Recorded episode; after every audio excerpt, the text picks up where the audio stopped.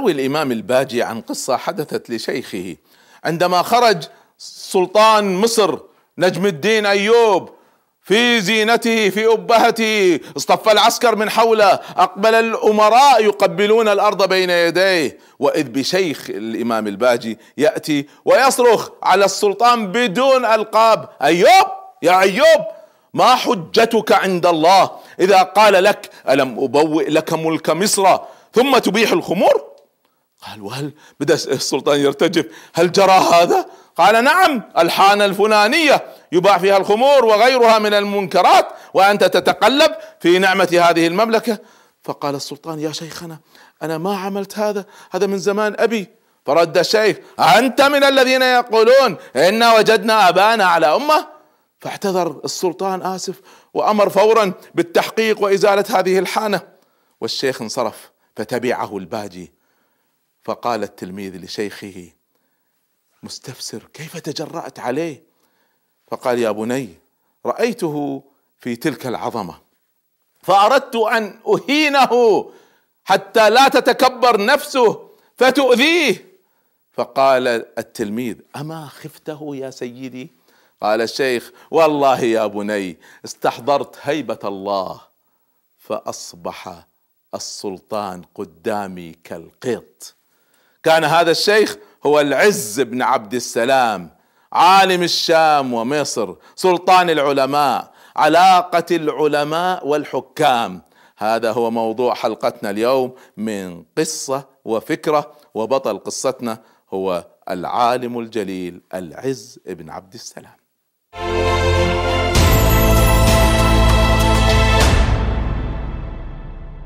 كان العز بن عبد السلام يعيش في دمشق في أسرة فقيرة جدا جدا ولم يطلب العلم إلا في كبره. وشغله العمل البسيط اللي كان يشتغل فيه في أحدى زوايا الجامع الأموي شغله عن طلب العلم. وكان على فكرة يبات في المسجد الأموي لأنه ما عنده مكان. في ليلة من الليالي يروي هو يقول لما كان نائما ذات ليلة سمع رؤيا سمع من يقول له يا ابن عبد السلام! تريد العلم أم العمل؟ فقال في المنام العلم لأنه يهدي إلى العمل. فلما أصبح أخبر برؤياه الشيخ فخر الدين بن عساكر العظيم فأخذ بيده في طريق العلم فبدأ العز بكتاب التنبيه في فقه الإمام الشافعي. فحفظه العز في مدة يسيرة. هذا يدل على ذكاء الشديد واستعداد الكبير للعلم. ثم أقبل بشدة على العلم وبسرعة فاق اقرانه وبلغ رتبة الاجتهاد وصار أعلم أهل زمانه.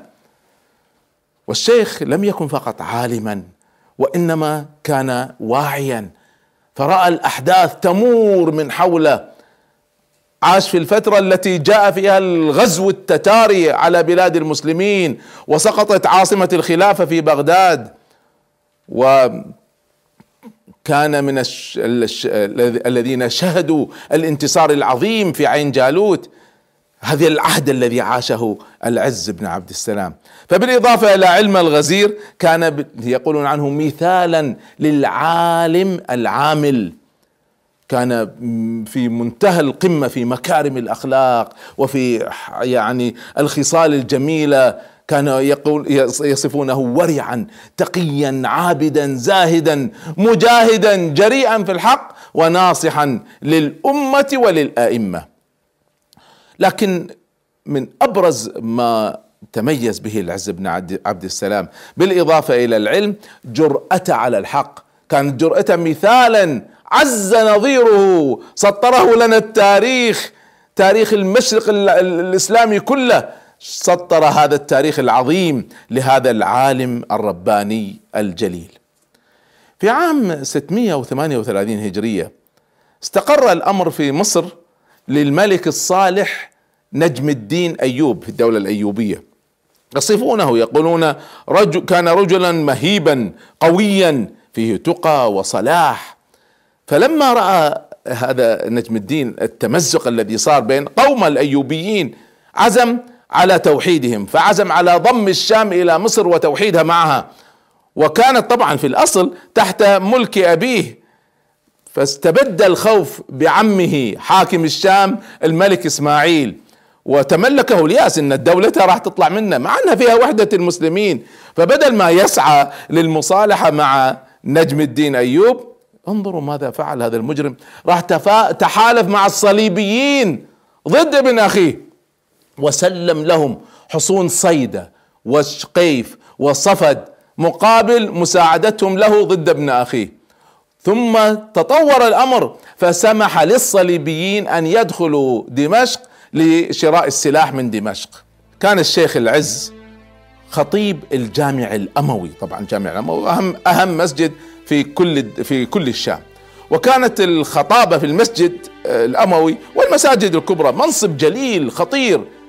كان يعرض صاحبه لسخط الناس أو لبطش الحكام. لكن الشيخ رحمه الله بهمته العالية أحيا رسالة المنبر فأبطل البدع. واجتنب كانوا بعض العلماء يعني لما يخطبوا يزيدوا في الثناء على الملوك فهو ما كان يفعل ذلك. كان يدعو للصالحين منهم.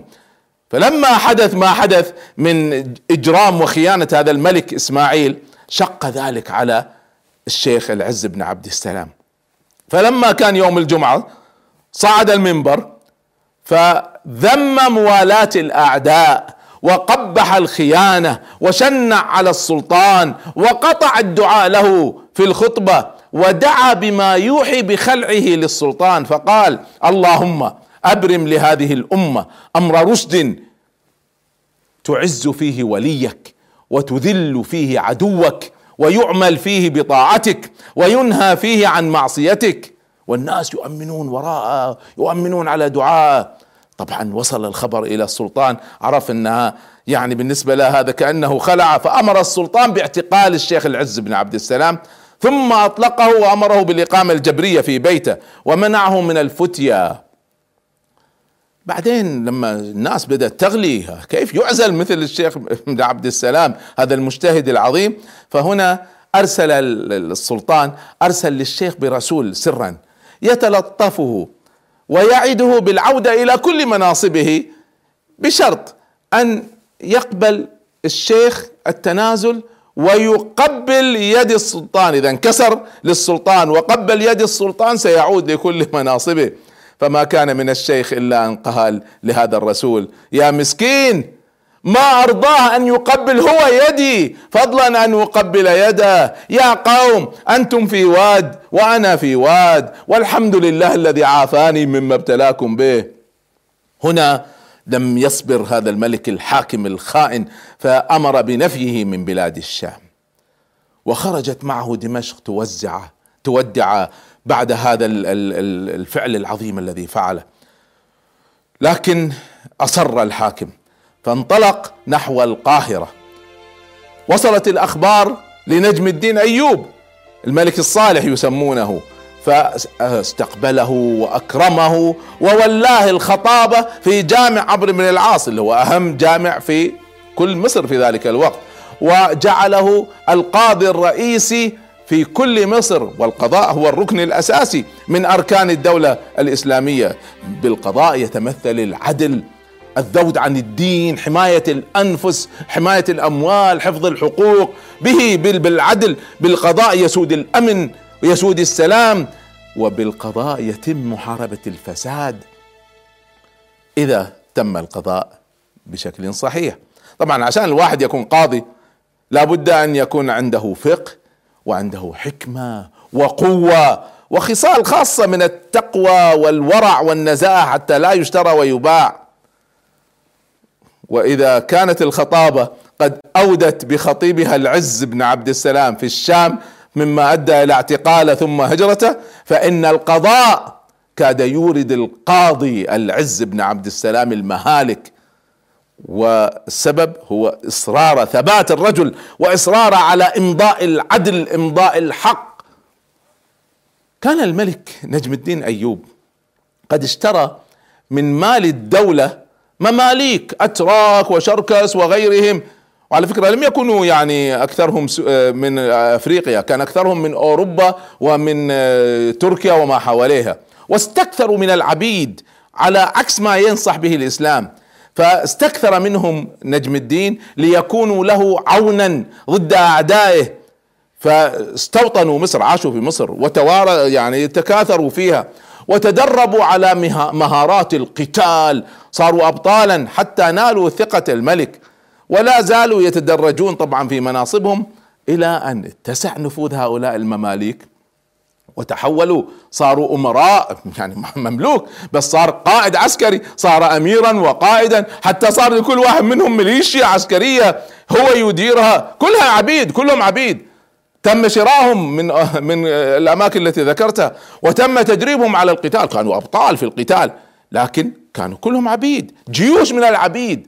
فلما تولى الشيخ العز بن عبد السلام القضاء كان وافر العلم دقيق الملاحظة تبين له أن هؤلاء يأمرون الناس وينهون ويتحكمون ويديرون الأموال والقرارات وليسوا إلا أرقاء لبيت مال المسلمين. ما ثبت أنهم تحرروا.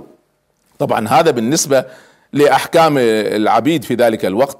أنه يقتضي شرعا عدم صحة ولايتهم عدم نفاذ معاملاتهم. فالشيخ بكل هدوء أعلمهم بالسر بدون أن يشهر بهم. فطبعا لم يلتفتوا إليه. قال لهم أنتم يعني لابد أن تعالجوا هذه المشكلة أن أنتم لم تتحرروا. فلم يلتفتوا إليه ولم يعطوه وزنا. فبعد حين أوقف تصرفاتهم أوقف بيعهم أوقف شرائهم أوقف زواجاتهم أو أوقف كل معاملاتهم. طبعا تعطلت كل مصالحهم. أنا أنا أريدكم أن تتخيلوا. هؤلاء ما كانوا يعني خدم في عند السلطان. كان كل واحد عنده جيش وعنده قصر وعنده يعني آلاف من الميليشيا يتحكم بها. فيتعاملوا كأنهم ملوك. فلما شافوا أن الشيخ عطلهم ذهبوا إليه. واستفسروا من الشيخ عن حل لمشكلتهم هذه لمسألتهم. فكان جوابه ما في حل إلا أن نعقد لكم مجلسا وينادى عليكم واحد واحد ونبيعكم. والأموال التي نحصلها تذهب لبيت مال المسلمين المسلمين عندها. يحصل العتق بطريق شرعي. طبعا فزعوا من ذلك ملوك. كيف كيف يباعوا؟ ارتاعوا ورفضوا واستغاثوا بالسلطان. فنجم الدين استدعى الشيخ وراجعه بذلك. فلم يرجع الشيخ عن رأيه. قرار شرعي. هنا جرت من السلطان كلمة فيها غلظة تجاه الشيخ العز بن عبد السلام. فأنكر على الشيخ تدخله فيما لا يعنيه. فالشيخ صدر قرار بعزل نفسه عن القضاء. إذا قاضي ما ينفذ قراره إيش قيمته؟ واتخذ قراره وأعلنه بالرحيل عن القاهرة. ماذا حدث عندما أصدر الشيخ هذه القرارات الخطيرة؟ هذا ما سنعرفه بعد الفاصل إن شاء الله.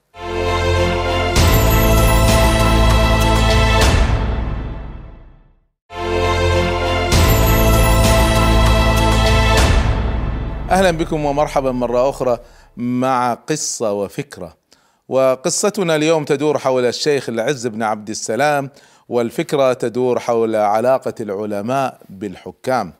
وحدثتكم كيف أن الشيخ العز بن عبد السلام هو أصلا من دمشق وجاء إلى مصر بعد أن يعني واجه الحاكم الخائن الذي في دمشق. فلما جاء إلى مصر أيضا واجهته مشاكل فتصدى لها بقوة ولم يتحمله الحاكم هناك فقرر الشيخ أن يخرج من القاهرة. وفعلا خرج الشيخ العز بن عبد السلام بأهله من القاهرة وانتشر الخبر بين الناس وخرج الشعب لحق به أغلب الناس. ليس فقط لحبهم للشيخ وإنما استجابه لما يمثله من الحق والشرع والدين عظيم في نفوس الناس. طبعا لما وصلت الأخبار إلى السلطان أدرك هذا الخطر الداهم الذي يحيق بكل ملكه. الناس تحترم العلماء المخلصين الناس تتعلق بالعلماء أكثر من احترامهم للحكام وهذا ظاهر إلى اليوم. فلما خرج الشعب مع الشيخ اضطر السلطان بنفسه أن يخرج ويلحق بالشيخ ويسترضيه ويطلب منا الرجوع. فاشترط الشيخ أن قرار ببيع أمراء المماليك ينفذ. فوافق السلطان. وعاد الشيخ إلى بيته. فأعلن الشيخ المزاد العلني العام ووقف ينادي على هؤلاء الأمراء اميرا اميرا يبيعهم ويعرض عليه الثمن فيرفض وبدأ يغالي في الثمن يغالي يزيد الثمن. لا ما أرضى. من يزيد؟ الشيخ بدأ يدير عملية مزايدة على الأمراء حتى رفض أن يبيع أحد منهم بالأسعار التي اعطيت فلما عجز الناس عن الشراء تقدم السلطان وسأله كم تريد في هذا؟ فقال كذا. فأعطاه كم تريد في هذا؟ فأعطاه من الأموال الخاصة للخليفة. ثم أعتقهم الخليفة فصاروا أحرارا ودخلت كل هذه الأموال في بيت مال المسلمين. واشتهر الشيخ بعد هذه الحادثة وانتشر صيته واعتبر مجدد قرنه وصار اسمه بين الناس بائع الملوك والأمراء. هل سمعتم بملوك وأمراء يباعوا هكذا باعهم الشيخ العز بن عبد السلام. واستمر الشيخ يصدح بالحق لا يهادن الباطل. ما مضى على حادثة بيع الأمراء سنة واحدة. حتى وصل إلى مسامع الشيخ العز بن عبد السلام أن الوزير ابن معين وهو شخصية نافذة عند السلطان تجرأ وبنى ما يسمونه في ذلك الوقت طبل خانة. طبل خانة يعني قاعة لسماع الأغاني. طبعا حتى هذا الحرج الأمر ما فيها مشكلة. لكنه انظروا الجرأة بنى قاعة الأغاني والموسيقى فوق أحد المساجد. طبعا اعتبر الشيخ ذلك سخرية من الشرع وإساءة للمسلمين فأرسل يتأكد من الخبر فلما تيقن من الخبر وهذه مسألة مهمة لا تتصرفوا إلا لما تتأكدوا لا تسمعوا إشاعات فغضب وأمر بهدم البناء ولكي يطمئن إن قراره ينفذ جمع أولاده وموظفيه اللي في المحكمة وذهب بهم فهدموا البناء بأنفسهم. وأصدر الشيخ العز بن عبد السلام قرارا بإسقاط عدالة الوزير ثم عزل نفسه بعد هذا القرار عن القضاء حتى ما حد يغير قراره. فجاء السلطان بنفسه إلى بيت الشيخ وحاول أن يثنيه عن قراره باعتزال القضاء حتى لا يعلن أن السلطان عزل الشيخ لما الشيخ أسقط آه، عدالة آه، الوزير. فهنا الشيخ تلطف مع السلطان أنه أنا سأعلن أن أنا عزلت نفسي وهذه الحقيقة فعلا فتلطف مع السلطان في إمضاء عزله لنفسه حتى وافق السلطان فأمضاه واعتزل الشيخ القضاء وعمره 67 سنة. ثم تفرغ بعد ذلك لممارسة التدريس وكان أيضا يفتي وإن كان يكره الإفتاء يحاول أن يتهرب منه لولا اعتقاد أن الله تعالى أوجبها عليه في ذلك الزمان.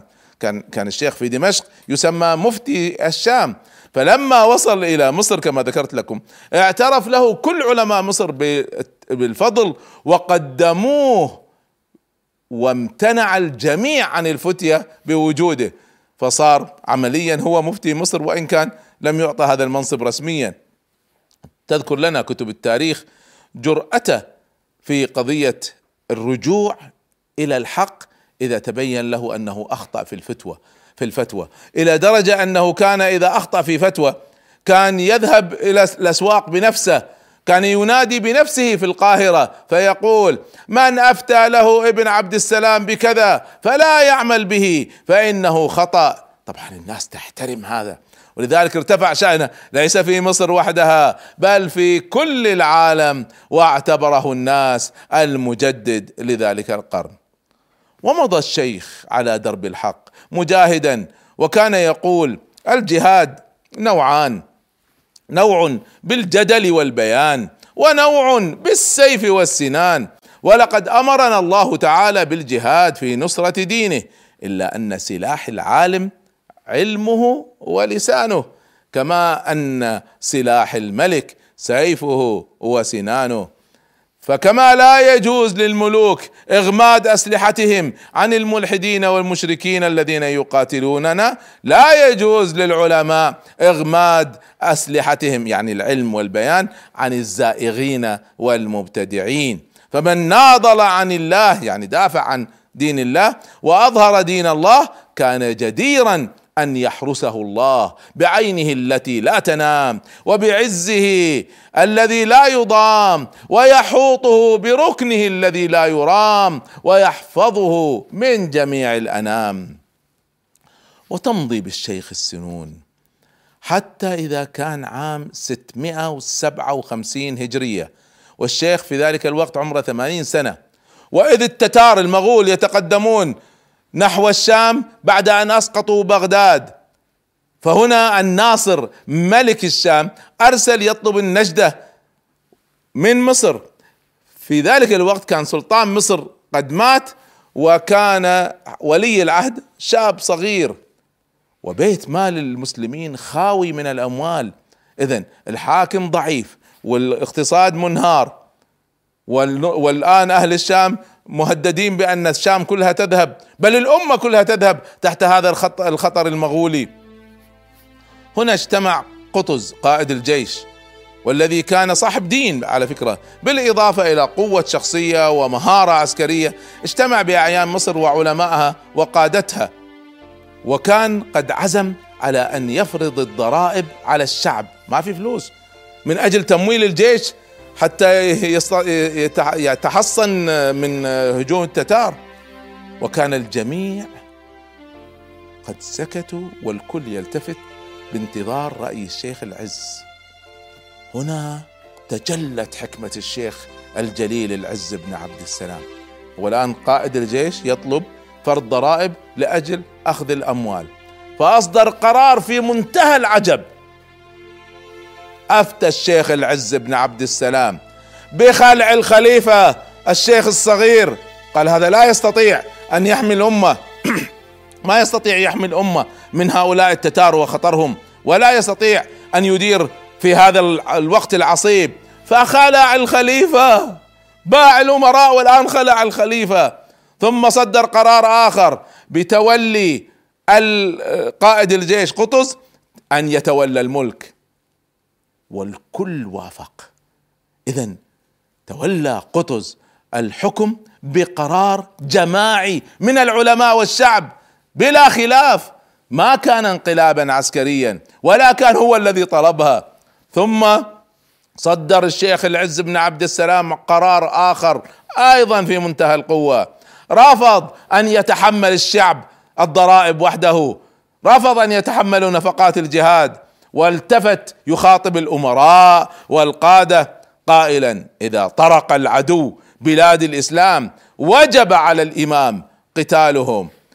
وجاز لكم أن تأخذوا من الرعية. يجوز أخذ الضرائب من الرعية. ما تستعون تستعينون به على جهادكم. بشرط الا يبقى في بيت مال المسلمين شيء. ما تجمعون ضرائب الناس والبيت المال خالي. لكن فعلا كان بيت المال خالي. قال وبشرط آخر. والكل ينتظر قرارات. أن الأمراء والقادة والعائلة الحاكمة السابقة يبيعوا كل ما يملكون من ذهب وآلات نفيسة. وكل الجنود العسكريين يتق... يبيع كل ما عندهم ويكتفي كل جندي بما يركب والسلاح ويتساووا جميعا مع عامة الناس. أما أخذ أموال الناس أخذ الأموال من العامة مع بقاء الأموال في أيدي الأمراء والجنود والعساكر والرواتب العالية والأموال والآلات الفاخرة فلا يجوز لا يجوز الإغداق على الجند والعسكر بينما الناس في فقر وضيق ولو كان باسم الجهاد. فالكل خضع لقرارات عمليا عمليا. الشيخ العز بن عبد السلام هو الذي يدير الأمة الآن. وفعلا عزل الخليفة وتولى الملك قطز وأعلن الشيخ الجهاد فتحرك الناس للجهاد وشجع الناس على الجهاد قائلا اخرجوا وأنا أضمن لكم على الله النصر. إذا الكل التزم بهذه العدالة وبهذه النخوة والكل من قائد وجندي وعام وعالم الكل يشارك. عندها أبشروا بالنصر. وامتثل الجميع لأمر الشيخ وفتواه وأحضر الأمراء كافة ما يملكون من أموال حتى حلي نسائهم. فلما كانوا يسلمونها للشيخ انظروا. قال لا تقسم بالله أمامي وأمام كل الناس. أنك لا تملك شيئا في الباطن ما أخفيت شيء. فكان كل واحد يسلم أمواله ويقسم. وتجمعت الأموال وأنفقت في تجهيز الجيش الذي تقدم نحو عين جالوت العظيمة. وتحقق النصر المبين على التتار في عام 658 هجرية. لما كان شعار الناس في مواجهة التتار وإسلاما. بعد سنتين من عين جالوت الشهيرة في عام 660 هجرية توفي الإمام المجدد العظيم العز بن عبد السلام وقد بلغ من العمر ثلاثا وثمانين سنة. كان يوم دفنة مشهودا حضرته خلائق لا تحصى وصلى عليه الملك في ذلك الوقت الظاهر بيبرس. وتأثر عامة المسلمين ليس فقط في مصر وليس فقط في الشام في كل الأمة بخبر موت عالمهم الفقيه الواعي المجاهد هكذا العلماء العاملين. وصلى الناس في كل الأمة ليس فقط في مصر في كل الأمة صلى عليه الناس في أنحاء العالم الإسلامي صلاة الغائب رحمه الله تعالى.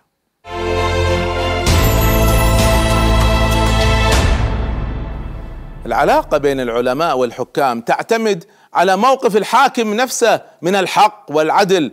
موقفة من تطبيق الشريعة موقفة من إقامة العدالة في سلطانه في سياساته. يعني إذا كان الحكام مستبدين أو فاسدين أو من أهل الأهواء يرون عندها العلماء المخلصين الربانيين الدعاة المخلصين يعتبرونهم عامل في الحد من فسادهم سببا في تقويض سلطانهم وبالتالي سيعادونهم. سيشوهون صورتهم. إذا لم ينكلوا بهم إهانة وحبسا وربما حتى قتلا. لكن إذا كان الحاكم نفسه من أهل الحق والعدل من الذين أخلصوا لربهم وتحملوا مسؤولية شعوبهم وقاموا بمصالح رعيتهم عندها سيستعينون بالعلماء الصالحين ويتقربون بهم إلى شعوبهم ويحرصون على مجالستهم والاستفادة من علمهم. يطلبون منهم النصح ينتفعون بهم. للأسف ضاع تأثير العلماء لما أكبوا على أبواب السلاطين يستجدونهم الرضا والقبول يرجون ما عندهم من فضلات الدنيا. يقول صلى الله عليه وآله وسلم ان الناس اذا راوا الظالم فلم ياخذوا على يديه اوشك ان يعمهم الله تعالى بعذاب منه فإذا لم يكن العلماء هم الذين يتصدوا للظلم والظالمين هم الذين يجبرونهم على الحق إجبارا فمن إذا قبل أن أستودعكم الله. انشروا مقولة العز بن عبد السلام. ينبغي لكل عالم إذا أذل الحق وأخمل الصواب أن يبذل جهده في نصرهما.